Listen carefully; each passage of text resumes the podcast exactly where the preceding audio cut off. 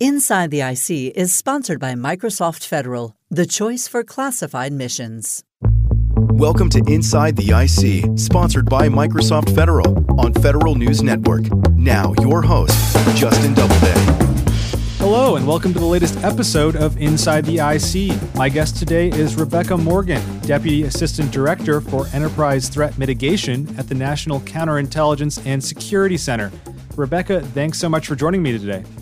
Hi, thank you so much for having me. It's a real pleasure to be here. Absolutely. And, you know, Rebecca, it's Insider Threat Awareness Month. You're also Deputy Director of the National Insider Threat Task Force.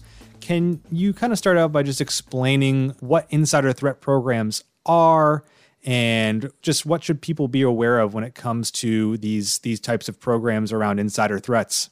Yeah, I'd love to. And it's such an interesting position to be in because when we think of insider threat, most folks, you think of spying or espionage. I know I certainly did when I started out in this field, having come from a counterintelligence background. I thought, oh, I know exactly how to do that. And it turns out that I really didn't. So there was a real paradigm shift about 10 years ago. It's been 11 years now when a new executive order came out requiring federal departments and agencies to institute national insider threat programs. And these are programs that really addressed um, the full spectrum of insider risk in a different way than we had before. Obviously, uh, spying is a concern, and it's something that we addressed from a law enforcement or maybe a security or a counterintelligence perspective. But the truth is that insider risk can come in a lot of different manifestations. So, yes, we have uh, spies and espionage, but we are also looking at things like fraud and theft and loss of sensitive but unclassified information. We also see, sadly, acts of workplace violence, harm to self or others, this whole range of risk and vulnerability that can come from the insider, from the workforce. And so, what insider threat programs are, are multidisciplinary teams that combine those traditional realms CI, security, law enforcement, but also with cybersecurity, information security, personnel security, human resources, mental health and behavioral science, legal, privacy and civil liberty protections. So this group works together to really assess risk and then take actions to mitigate it through deterrence, detection, and risk management practices. And, you know, those are things that really are designed to be proactive so we're looking to identify vulnerabilities long before any kind of negative event occurs. Um, a lot of people think of insider threat programs as maybe a gotcha program or we're there to catch bad guys. And we certainly do that. Um, but 99% of the time, what we're doing is identifying folks who are just vulnerable. And those vulnerabilities can come from all kinds of sources everything from your professional life your personal life, financial things, things going on in the environment that make you more vulnerable to committing negative workplace actions, or in some cases, more susceptible to uh, targeting and recruitment by an adversary. And so, our real goal is to come together as a team and find intervention points, places where, uh, when we notice that maybe you're struggling with something, we can get you resources and help that you need. And most times, this will allow an individual to keep their job, to keep their access if they have a clearance, while protecting the organization from that full range of risk. The problem happens when um, there's not a good response to those vulnerabilities. And so things like maladaptive organizational response would be to ignore behaviors of concern or react inappropriately to them or do things that would violate the privacy and civil liberties of the workforce. And that really can exacerbate and increase the likelihood that there's going to be a negative event. So, what we look for is a proactive organizational response, and that will help us to mitigate risk. One of the things that we know that helps do that is awareness and education, hence National Insider Threat Awareness Month. It's a chance for us every year to share information both with the federal workforce as well as uh, security, insider threat, counterintelligence practitioners about the best way uh, to recognize, report, and manage those risks that we all have in our organizations. Got it. Yeah, that's a great overview. And, you know, we're going to talk about this year's theme for the Insider Threat Awareness Month, but I, just based on what you just said, I wanted to go actually back to last year's theme, which I believe was workplace sure. culture.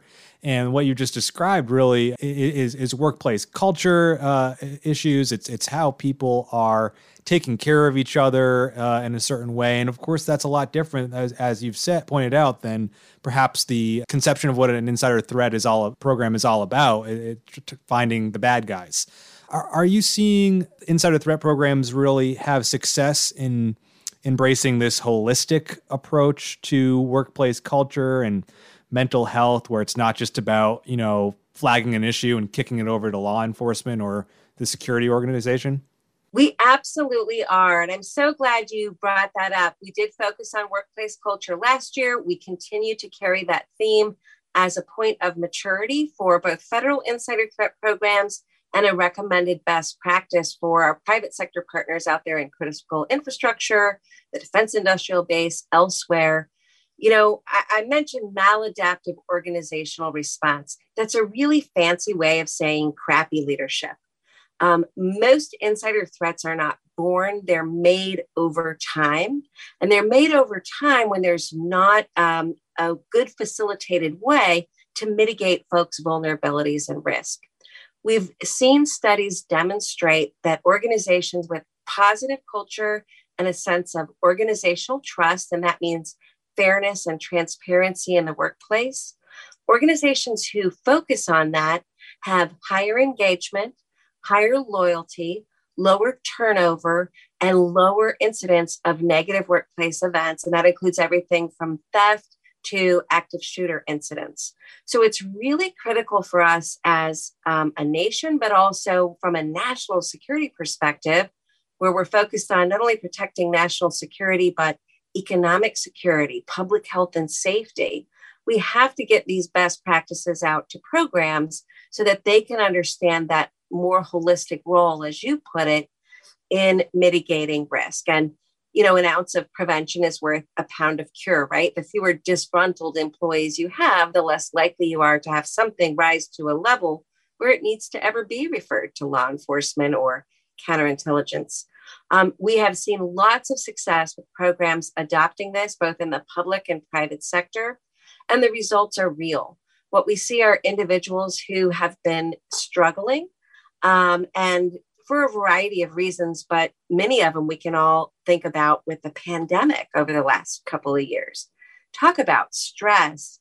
Um, talk about people being thrown into work environments, say remote work that they weren't prepared for or used to. Talk about trying to do a, a critical national security job, um, as many of your listeners do, while uh, remote schooling their first grader. Um, financial issues came along with it serious healthcare issues, loss of loved ones. What a time. Um, and we really encouraged organizations to reach out to their people, not in a punitive way, not to say, hey, if you're experiencing all of this, you're a threat, but to recognize the vulnerability, to get people the tools they need to get through that tough time. And sometimes it might have been um, increased uh, security awareness or increased information on how to secure their remote devices. Sometimes it might have been financial counseling or mental health counseling, um, a whole variety uh, in the toolbox that really helps uh, reduce those vulnerabilities. Because I'll tell you what, Justin, if we don't take the steps to do that here, our adversaries will. They're very aware of the stressful environment that our federal workforce is under, and they know how to manipulate, how to leverage, how to target folks when they're at their most vulnerable. And even if they don't outright recruit them, it's a time when folks might be susceptible to things like subtle elicitation, where they're giving up information without even knowing it, where they're having poor security practices that introduce malware into systems, or a whole host of things that can occur um, when folks are just not at their best. And most federal organizations have lots of resources at their disposal, but there's been a real stigma against leveraging them people are afraid if I get mental health counseling, it might affect my clearance. Or if I admit that I was supposed to enable multi factor authentication six months ago and I never did it, and now I admit it, I'm going to get kicked out. You know, we really work with our security practitioners, our insider threat practitioners, human resources, that whole team, so that we can really serve as a partnership with our workforce. Our most valuable asset, we have to give them the tools to harden themselves as targets and to increase their resiliency. And that's a lot about what this awareness campaign from year to year is about. And again, that's Rebecca Morgan, Deputy Assistant Director for Enterprise Threat Mitigation at the National Counterintelligence and Security Center. We're going to take a short break, but we'll pick up the conversation when we come back. I'm Justin Doubleday, and you're listening to Inside the IC on Federal News Network.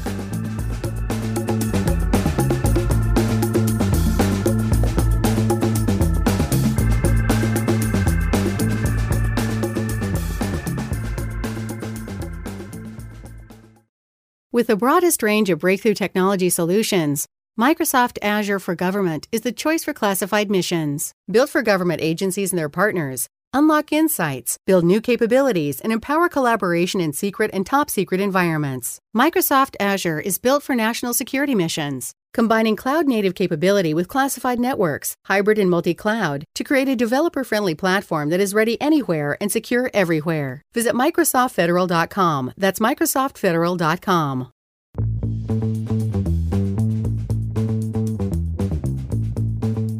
Welcome back to Inside the IC on Federal News Network. I'm Justin Doubleday, and I'm speaking with Rebecca Morgan, Deputy Assistant Director for Enterprise Threat Mitigation at the National Counterintelligence and Security Center, about National Insider Threat Awareness Month. This year, the theme is uh, critical thinking in digital spaces.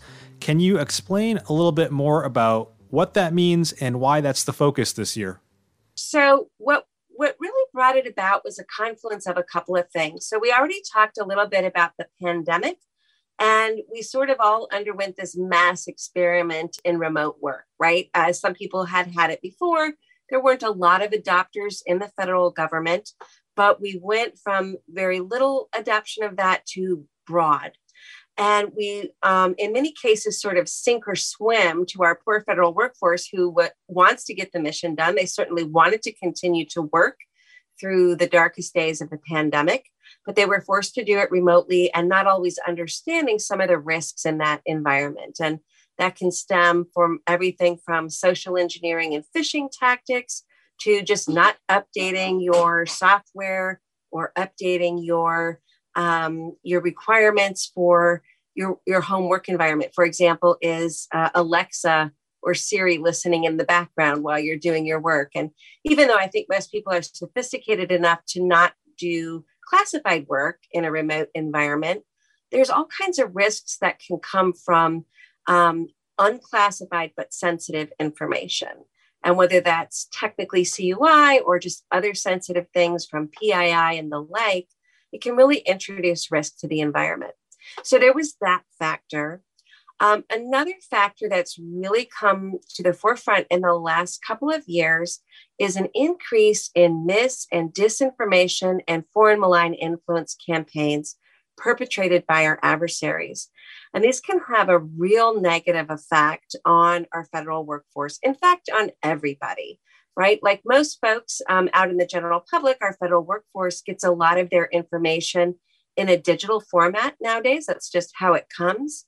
But not everybody has the critical thinking skills, um, or maybe are a little bit out of practice at things like verifying your sources or corroborating information, being able to recognize uh, a deep fake or a fake social media profile, being aware of some of the more sophisticated phishing techniques that have come um, about in the last couple of years. And what we really wanted to do for our federal workforce and our private sector partners was provide a toolkit for folks that they could really uh, foster their critical thinking skills, increasing their digital and media literacy capability, recognize things like cognitive bias and where we receive information, and also alert them to some of these new techniques. And this serves a variety of purposes. I mean, not only could people be acting on false information, which could cause harm to an organization or its mission, but we know that a lot of these mis and disinformation campaigns are used to sow discord. Uh, they're used to divide us. They're used to make us lose trust in our organizations and our institutions. And that all goes back to that negative workplace environment that we talked about as increasing vulnerability to risk. And so uh, the goal was to sort of pull all this together in some tools that could not only help our federal workforce, our assets, our human assets out there, but also help security practitioners and insider threat practitioners to understand the true risk environment that their people are facing so they could help them navigate through it. Yeah, I mean, I'm sure just like most people, the federal workforce, uh, those uh, especially who have been working from home, have been on social media more often than not since the COVID 19 pandemic began and have, have been getting a lot of information there. You know, th- this focus on mis and disinformation, are, are you finding that there are any best practices? Because that's something that everyone's really struggling with today are there just some, some approaches that you're finding any success with in terms of ensuring that the, the federal workforce, especially the trusted workforce, isn't falling prey to false narratives and things like that? Absolutely. And, you know, the key, like it is to everything else, right, is knowing. You don't know what you don't know. So, educating our workforce that this this is a real practice it's something that our adversaries we see it from I'm sure you can name off the top of your head the three big adversaries, or some of the three that we always talk about.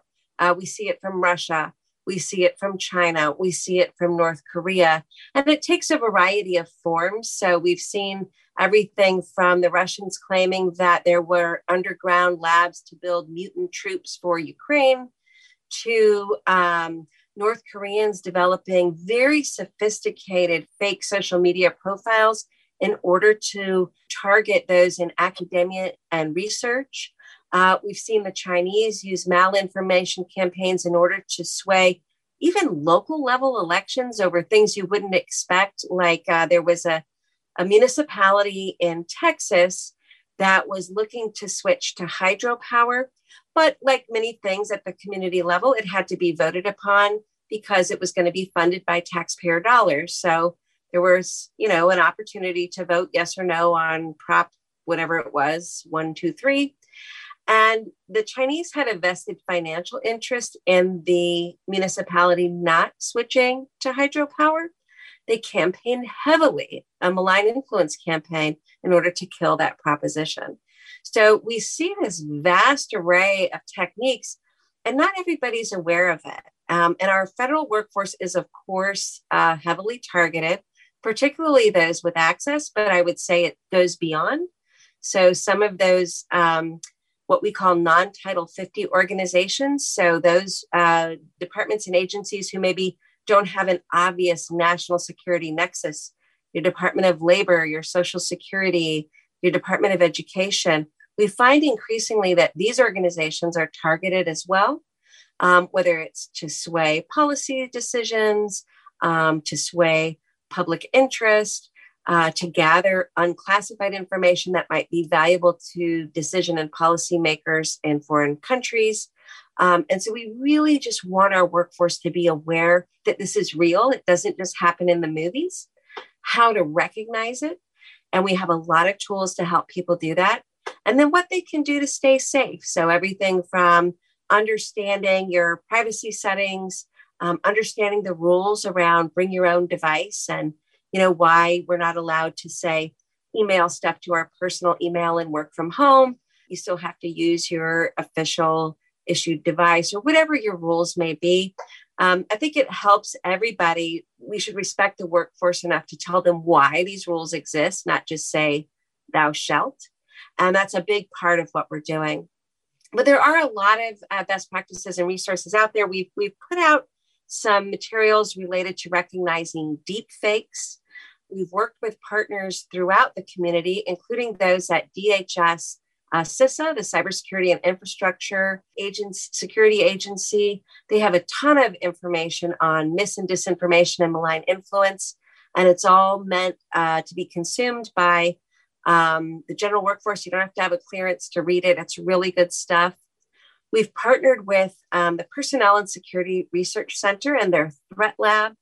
So uh, we invest pretty heavily in social and behavioral science research in order to um, determine the best ways to mitigate insider risk.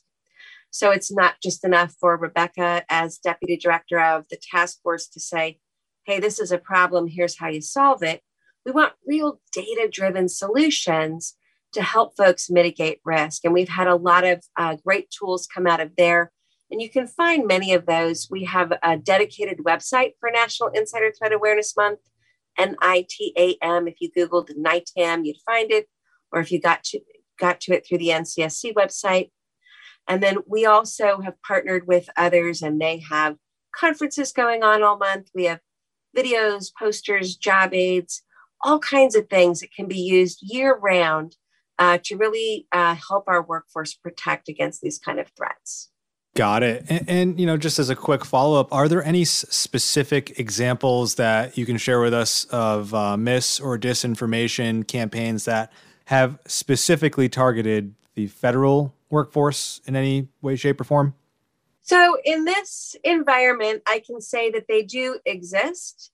And I will also like to reiterate that, you know, I named a couple of big adversaries that use them, but truly this is a broad technique um, used by those who are uh, fostering not only foreign intelligence entities and their aims, but both foreign and domestic violent extremist organizations.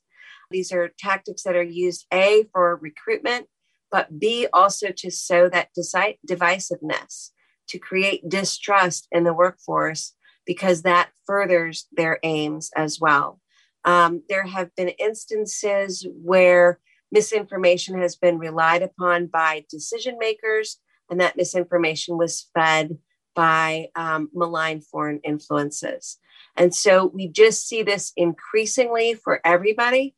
And we want to make sure that people recognize that, um, you know, each of us has a responsibility as a citizen but also as a federal employee to make sure that we're very cognizant of where the information is coming from, that it could be used for um, malign purposes, and to know what to do to protect ourselves. Think critically about where we're getting our data. Got it. And I suspect there might be some overlap here, but how are you seeing social engineering efforts evolve? Um, how have you seen them evolve, especially within the past several years, where folks, as we've discussed, have left kind of these trusted spaces uh, in federal offices and gone more remote? So we've seen it evolve um, in a couple of ways. And one is adversarial techniques. So, um, you know, in the past, I feel like they took their traditional spot assess, target recruit that they might have done um, in the analog world and moved it to social media. And it felt a little clunkier and it felt a little more obvious. And it might have been a little easier to spot, um, you know, somebody named Vlad suddenly friending you on LinkedIn or liking your TikTok dance and being able to flag that as a potential risk and alerting your security officer, understanding not to share information. But it's become so much more sophisticated and subtle. And so the ability to mask the source of, of this profile or this individual is much more sophisticated. Um, you know, back in the old days, we would see things like the Nigerian prince letters, right? And people would get targeted online and send money because we're going to share millions. But the syntax would be weird in the letter, the pronouns would be off, there'd be misspellings. Your sophisticated adversaries do not misspell. There are no syntax errors. It looks as absolutely pristine as could be. And it's very, very easy to be duped. Uh, we see everything from um, fake websites that are just, you know, a digit off from what looks like a legitimate official request. Um, uh, frankly, we just received something within our offices within the last month that claimed to have a .gov URL, but was actually masking another party. Um, luckily, most people didn't click on the links, but it happens. Um, and, and even those of us who know and are trying to be careful can be very susceptible. We also see much more subtler forms of influence. So, um, you know, it is possible that we could see people that are solicited to outright spy. More likely, it's going to be a request uh, through much flattery to speak at a conference, to write a paper. And these are for very innocuous um, events or organizations. It doesn't say we are the PRC, um, but eventually it leads into a relationship where they can leverage either vulnerabilities of the individual to exploit them further or just folks trusting nature and willingness to share information through sophisticated elicitation techniques. Um, we've, we've also seen an evolution in phishing campaigns. Um, it went from email um, and phone. We now see it via text. I'm sure many of your listeners have received those texts saying, click here. Um, either you're going to get money or you are supposed to respond. You know, this is a workforce response thing. Uh, uh, go to this website, all kinds of techniques. And they will continue to evolve and they will absolutely outpace our expertise as security professionals. So it really helps for us uh, to partner with our workforce, to partner with our insiders, because they're the ones that are often going to see these techniques first. And by reporting to us, they can help alert the rest of the workforce and really help us find ways around it one thing, um, if I could have one thing that I wish that our federal workforce would take away from this conversation or the broader campaign is how much we rely on those insiders. We call them insiders for a reason. They are the in crowd. They are the people that really serve as our sensors out there to understand not only foreign intelligence entities, but criminals, hackers, sometimes uh, it's even domestic groups that are targeting or trying to do harm. And it's really our people that are the end that they try to get to, but it's our people that save us every time. And it's really great folks who are willing to step forward to the Insider Threat Program and say, look, I'm not sure, but I might have been approached. Do you want to look into this? Those people are not going to get in trouble. Um, but in fact, what they're probably going to do is raise awareness for everybody in their organization, or sometimes even the entire intelligence community will learn about a new MO because a brave person stepped up to share their experience. You know, there was the the case um, recently of you know a, an individual in uh, California who pled guilty to acting as an unregistered agent of China after an individual in China posing as online as a job recruiter had contacted him um, with a quote unquote consulting opportunity. And, and he ended up su- supplying some av- U.S. aviation information to individuals who were connected to the Chinese government. That's that's one example, I suppose. I guess, I guess of, of what's a specific type of social engineering scenario that you know federal workers should be concerned about, right? Like online job recruiters, they're everywhere right now. It's a tight job market, a lot of recruitment going on, but not everything is as it seems uh, in every case.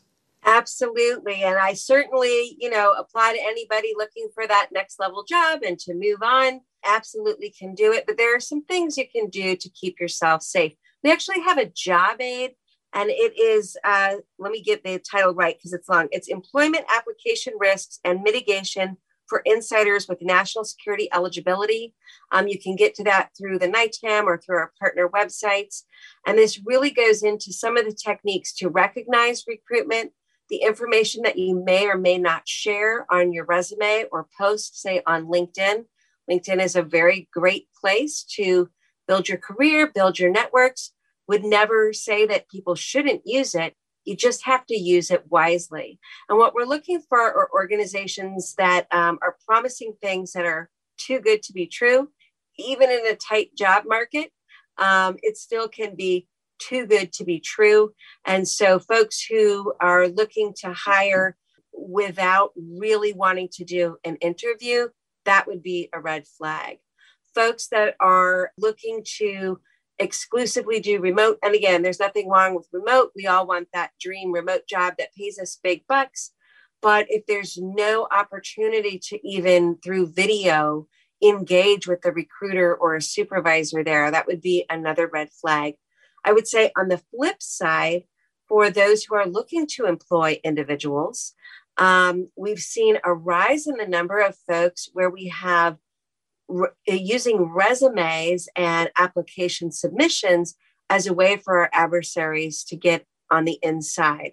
We've seen both um, folks who are posing um, as US citizens or um, coming in uh, with the intent to cause harm, looking to get jobs. But we've also seen folks who um, take a job and then they outsource the actual work to a third party, often overseas.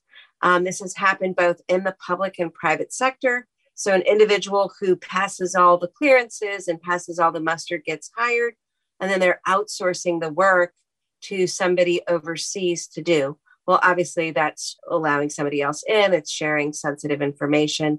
So we're really looking at it from both angles.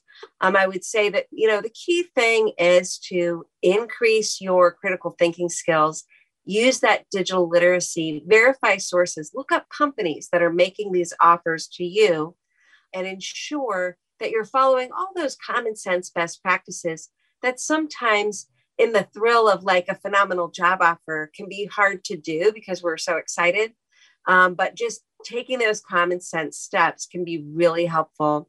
And I'll tell you what, your security office back at your federal workplace will be more than happy to help you evaluate. Um, uh, they, they want to know, and they're not going to certainly stop you from looking for your next great professional adventure but they can help you sometimes determine if this is legit or if this is something that's been reported before as potentially trying to recruit um, or um, elicit information from the federal workforce. Got it. Well, some good advice there for really anyone out there, but certainly for the federal workforce. And um, you know, it's it strikes me so much of what we're talking about in this digital space has a lot of overlap with with cybersecurity and what the cybersecurity community is concerned with, and they're certainly grappling right now. Both agencies and, and companies, uh, big tech companies, are, are trying to move to more of a zero trust model where you never trust, fully trust anyone with any information. You verify they should have access, and you know there's a lot of technical things that go into doing something like a zero trust concept. But um, I'm wondering, you know, what, what's the overlap in, in your world with with cybersecurity, with the CIO community, and things like that? How are you working yeah, with your colleagues there? That is a great question, and they are truly one of the key partners that we have in insider risk mitigation. On the federal workforce side, it's actually mandated that that insider threat program have cybersecurity representation, and they can serve both um, the prevention uh, the deterrence, the detection of behaviors of concern, as well as some mitigation strategies. So they're very tied in, always have been.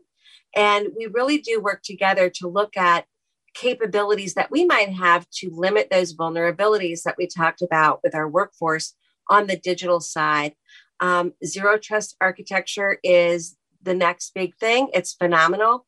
The ability to firewall, not just around the network, but around data sets themselves, better access management.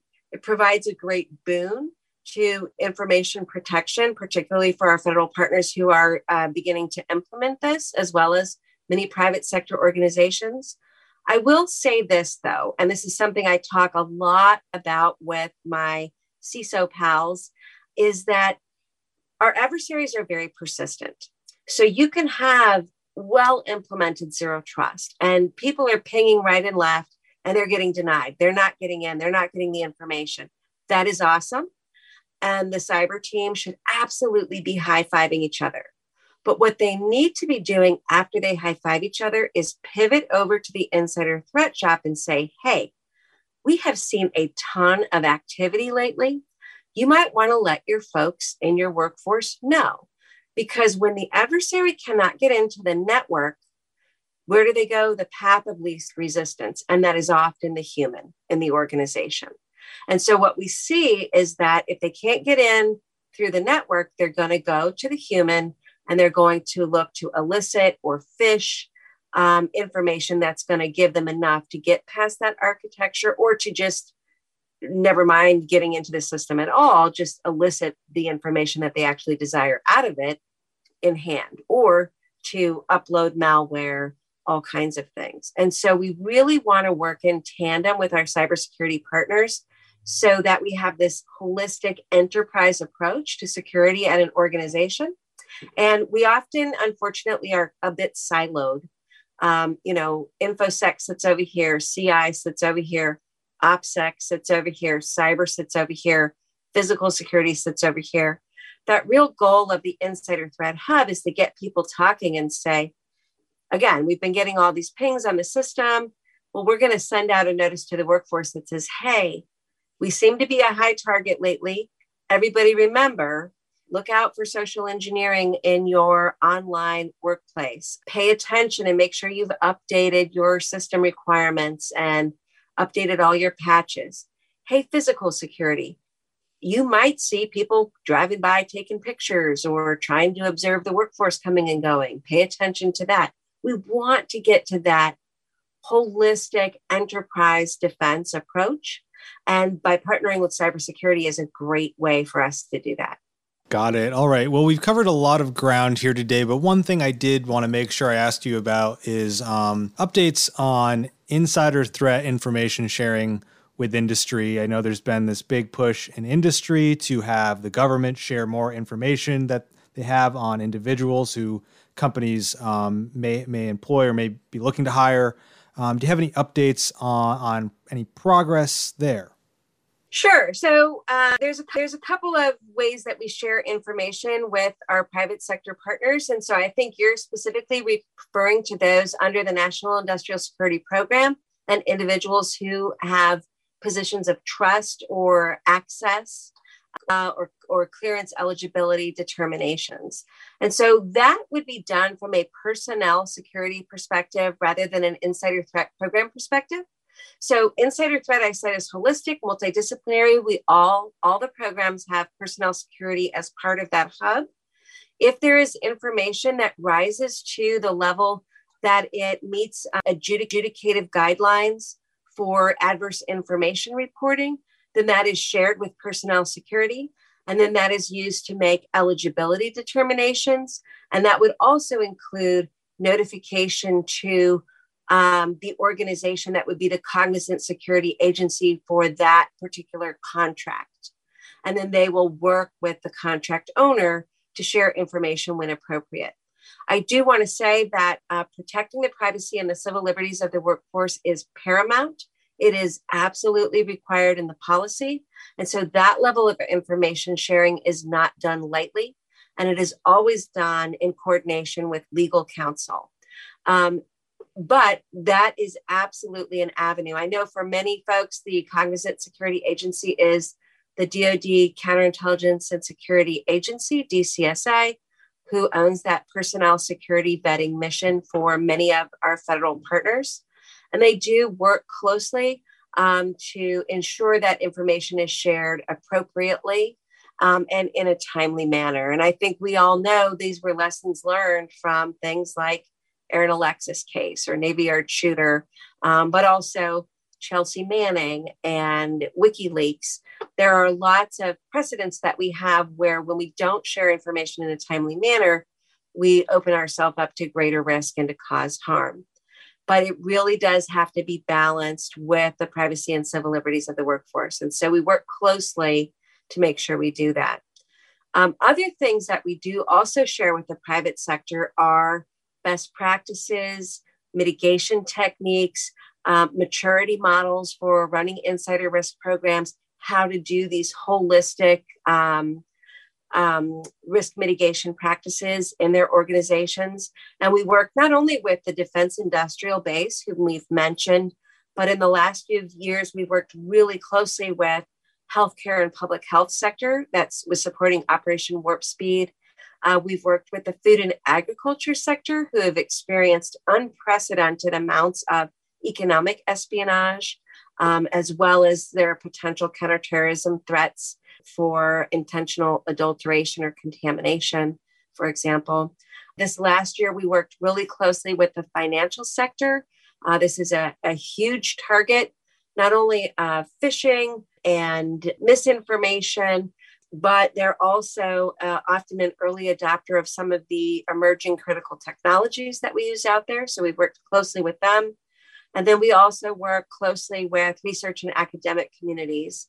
And we've developed real specific resources for each of those private sector from the DIB to food and ag, because we understand that practicing proactive, holistic insider threat has nuances and challenges that are different depending on the industry that you're in. And we want to make sure we're not just giving people sort of this blanket information that, hey, it worked for the intelligence community, it'll work for you, when that's not really the case.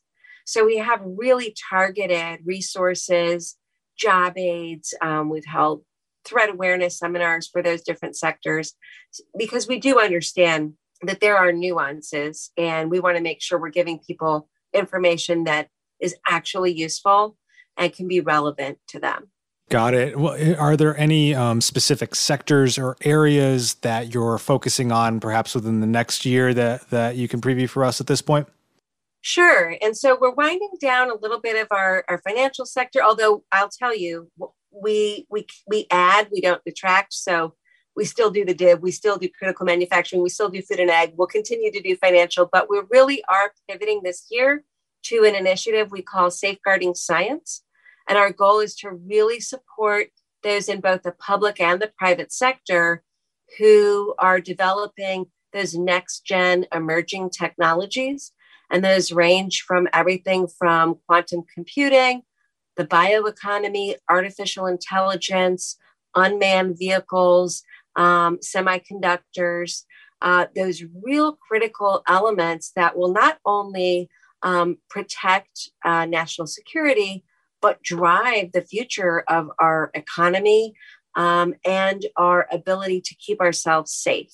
A lot of those are dual use technologies uh, that we not only do we not want our advances to fall into the wrong hands, but there's a real risk that we could fall behind and then not have access to the capabilities we need to protect uh, public health and safety, economic security, national security. So we are working with um, partners throughout the federal government, including folks, uh, for example, at the National Science Foundation or the National Institutes of Standard and Technology, um, DHS, FAA, Health and Human Services, many, many others who have equities in these developments, but also those private sector partners, the labs, uh, the research facilities, and those out there in the tech sector who are really driving this next gen development, not because we want to control it, not because we want to stifle innovation, but because we want people to understand the vulnerabilities that are out there and some of these very simple techniques and methods they can adopt to keep um, their intellectual property safe, to keep their people safe from targeting um, and recruitment. We've certainly seen that happen in the private sector, and to make sure that they're well positioned to have those next great leaps in technology that are going to move everybody forward. All right. Yeah. Rebecca, before I sign us off, is there anything that you wanted to discuss that I haven't asked you about? No, I thanks for the opportunity. I just always really like the chance to be able to talk directly with the federal workforce. And it's really important to me that folks understand what these programs are about. I know that, you know, I'm from the government and I'm here to help doesn't always go over well with people. Um, and, and there is still that little bit of a fear that we're a gotcha program and that we're out there to get people but it's really not the case. Um, now, to be sure, if somebody's doing something wrong, we'll refer it out to law enforcement, security, CI, and they'll handle it. But the role of the Insider Threat Program itself is really to build up and protect that workforce. Um, and, and we're here for you. So if there's something that your Insider Threat Program is not doing or could be doing better, let us at the task force know it's our job to set that standard for the national programs. And we want to make sure that we're doing it and we're doing it in a way that helps build the trust and really leverages the, the great skill set that we have out there in the federal workforce so we can keep everybody safe. All right. Well, th- there's certainly a lot to be paying attention to that's coming out of your office there. So, uh, Rebecca Morgan, she's Deputy Assistant Director for Enterprise Threat Mitigation at the NCSC. also Deputy Director of the National Insider Threat Task Force. Thank you so much for joining me today. Thanks, Justin, so much. Have a great day. Thanks for listening to Inside the IC, sponsored by Microsoft Federal. You can listen to this episode and past episodes anytime in your podcast feed. Search for Inside the IC on Podcast One, iTunes, or wherever you get your shows.